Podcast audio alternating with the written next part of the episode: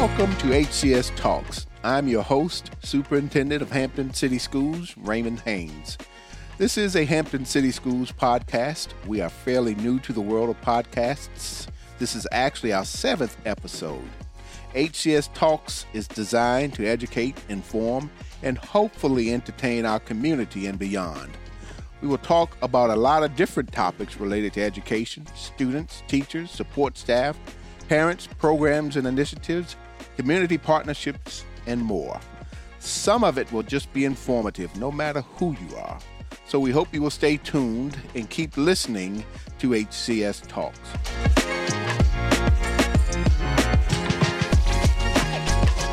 Today, I have the opportunity to sit down and talk with Ms. Nancy Beach, the Executive Director of the Hampton Education Foundation, or as some affectionately call it, HEF.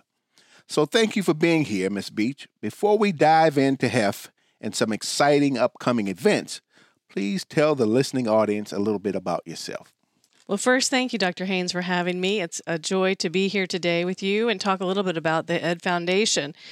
I am a Hamptonian and have lived here for a long time. Um, I lived away for 20 years and worked in university development and alumni relations.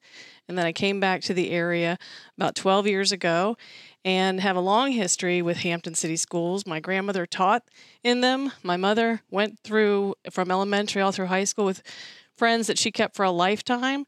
My daughter is a proud crabber and now at and Mary doing very well. So we're very pleased to be part of the Hampton community and Hampton City Schools. Excellent. Did your daughter go through the IB program at the Hampton High School? She did. She did. She's a proud graduate of that real first year of our academies, too. Yes, ma'am. And so it was wonderful to see how that played out and brought her into a community of friends for life. So she had a great foundation laid for her through Hampton City Schools and is doing some great things at the College of William and Mary. What is she majoring in? She is a double major, English and kinesiology. Wow. So wow. trying to take that out into the community and do something with it and be productive. I'm looking forward to the great things she will continue to accomplish. Me too. yes, ma'am. So tell the listening audience what is HEF and how long has HEF actually been around? I'd like to say that the Hampton Education Foundation is really the the nonprofit support foundation for Hampton City Schools to do the things that aren't already appropriated in the annual budget. We have a nonprofit board that is all volunteer based. We are able to do things that give us a community presence, but also a presence inside the schools with our teachers and our students. It's been around since 2001. It was actually started by one of your predecessors, Dr. Davis, and it really had the mission to do things that just weren't out there being done yet. And we look for innovative ways to connect what your mission is for the schools with the community and make sure that they're aware of those needs, that they're part of the community to build on what we already have going on here at Hampton City Schools. And we'll get into a little bit more about it, but just to be clear for the audience, HEF, all proceeds for HEF go towards teacher grants and initiatives for Hampton City Schools? So our our general proceed focus, our mission based deliverables are on our teacher grants and our scholarships. So each year we do a teacher grant program and we ask our teachers to apply with their ideas, their creative opportunities for them to do something in their classrooms. And then we also, in the spring, we work on our fundraising toward our scholarships.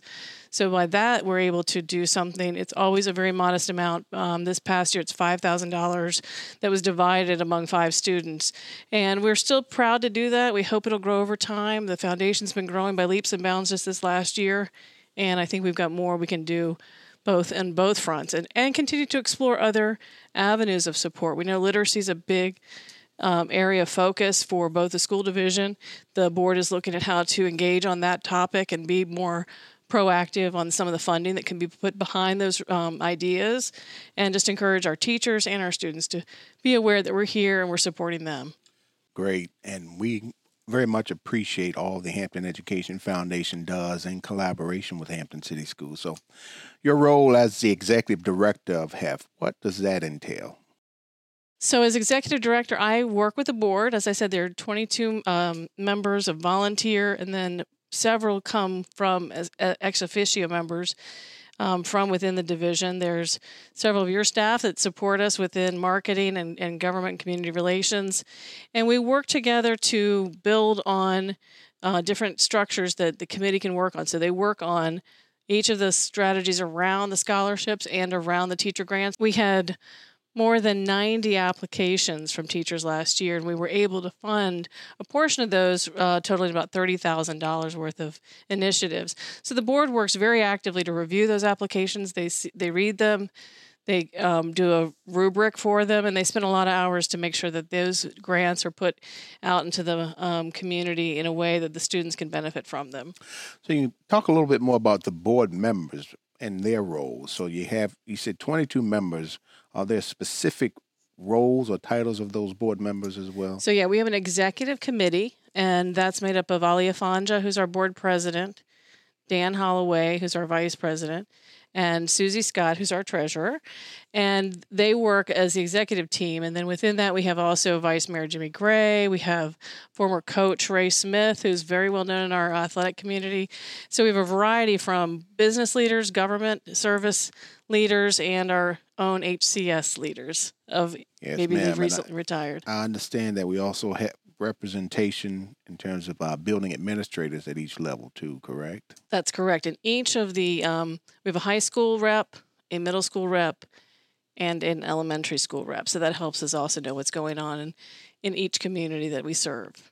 Is there a time span in which they serve on that board it's a three-year term that is renewable for another three years. And that's for all board members or just well everyone that's um, part of the what i would call the volunteer corps as your executive team comes and goes it's more of an ex officio role so if someone um, from recently we had the the great opportunity to thank ann bain for all of her service as yes, part of ma'am. our board she was a real part of the backbone and she had served in government and uh, community relations for Hampton City Schools. So she's been a long time part of our board who now just stepped away, and Jen Oliver is now filling that role.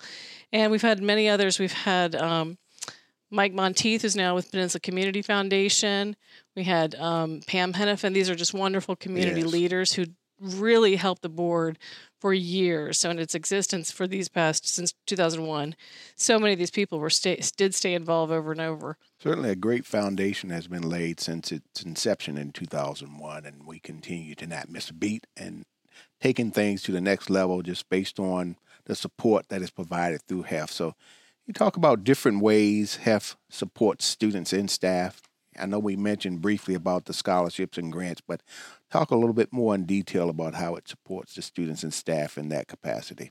So I'll talk a little bit about the grant program for teachers because that's we're in that phase right now. So teachers have been applied for these grants this year, and they'll be awarded soon. And the way it works is we've um, we have three different groups. We have a mini grant, so teachers can write in for a proposal that they just have things in their classroom they need beyond their their own um, basic supplies. We have some ideas for different kits that they use for math or something that can be really reused each year. And that's what we call our mini grants. For and for $500 they can write in an idea that they have and just have the ability to purchase that without going into their own pockets. We know so often we hear about that and this is really meant to um, support them in that idea. Absolutely. Then the other two are called our innovation grants and they're done by individual teachers who can apply or a group can go in together. And I really liked this concept. The, the committee came to us last year and said, We've seen some people together in one building try to write for the same grant just to get more money in total. And we said, well, why don't we just do that? So for an individual teacher, they can apply for a $1,000 grant. And that's for something innovative that they want to bring to the classroom, an idea, a project, an activity that they're going to possibly do with many students, not just one class. And then the group innovation grant is $2,500, $2,500 for a group in a building who can come together for an idea that's the same kind of thing, innovative and useful for the growth of the students in a way that's a little bit different than what the curriculum may direct them to, but it's still curriculum related. So it certainly points back to all of our um, criteria for guidance in their education, but it's also part of the way they can get creative. And so the one last year that I thought was one that's an easy example of that the Blue Talent Cafe chef and one of the literacy liter, um, Blue Talent Cafe. The Blue Talent. No, mm. sorry, the Blue Phantom Cafe. Okay. um, at Phoebus went together for a group grant with uh, an educator for literacy, um, literature. And they put together one that was going to cover something that would combine both the literature and the kind of culinary things that were going on at that time. It was a great connection for that Academy, I guess, of Hospitality and Tourism to connect the Blue Phantom Inn with a literature or literacy component as well. So that was one that was done as a group, rather innovative. Right. So they uh, they did the twenty five hundred dollar grant. I was going to ask you if you had any examples of some of the innovative grants that were submitted and awarded, and they when they're submitting these, they are familiar up front with the rubric, so they know exactly what the committee or half is looking for. Correct. That's all visible on our website as they go through the process and fill out the form. And then the other piece we do is the student scholarship. So as we look, um, this really started back in 2011 when one of our former um, board members and then community activists and, and, a part of Hampton City Schools leadership, Mike Canty, he passed away. And the Ed Foundation um, worked with some friends of Mike Canty's to build on something they had started to continue on a scholarship program. And over the years, that's been able to grow from just one award to now four were given last year. And we are pleased that that can, is able to continue in honor of Mike. And we also this year were able to have a discussion with a um, Phoebus alum, Chris Williamson, and his wife Candy, who were interested in honoring a teacher. Chris had a great story from his middle school experience where he had had a teacher who had really changed the direction his, of his path. And he realized that over time, and he really wanted to give back. So he came to us and we talked about what Chris wanted to accomplish. And he felt strongly about both our teacher grant and our scholarship.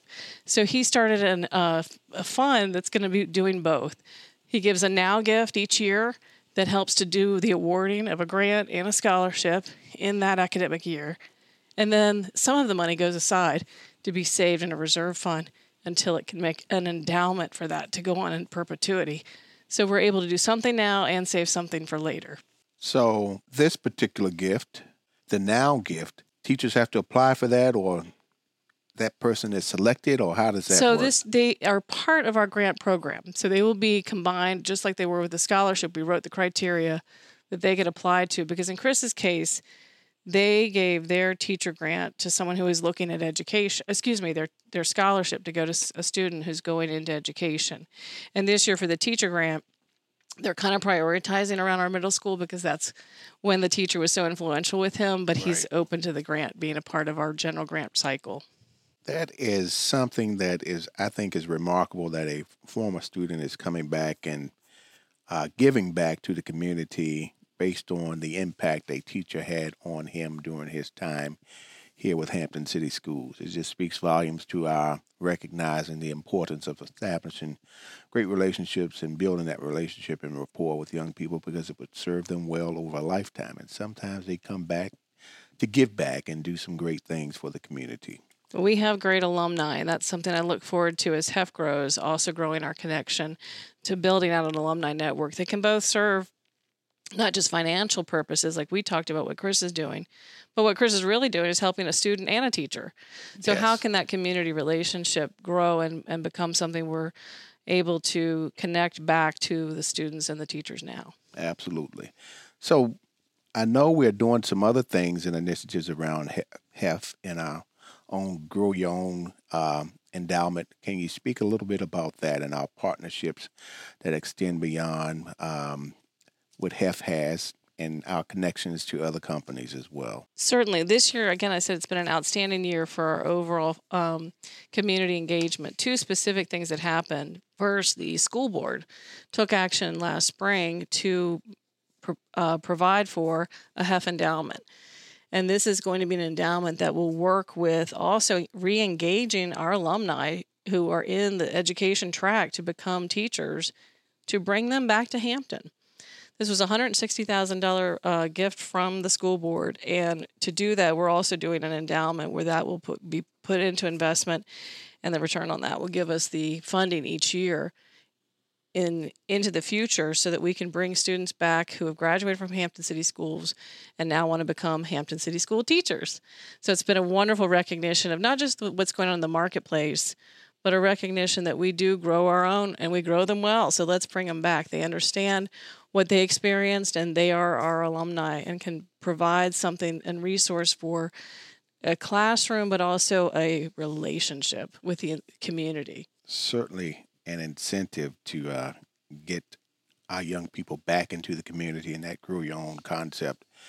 We also have some additional support from, I believe, I think you mentioned something with Sentara as well. Correct. Can you talk a little bit about that aspect of it? Just weeks after the school board appropriation conversation about this, we had the wonderful opportunity to engage in a, a discussion with Sentara.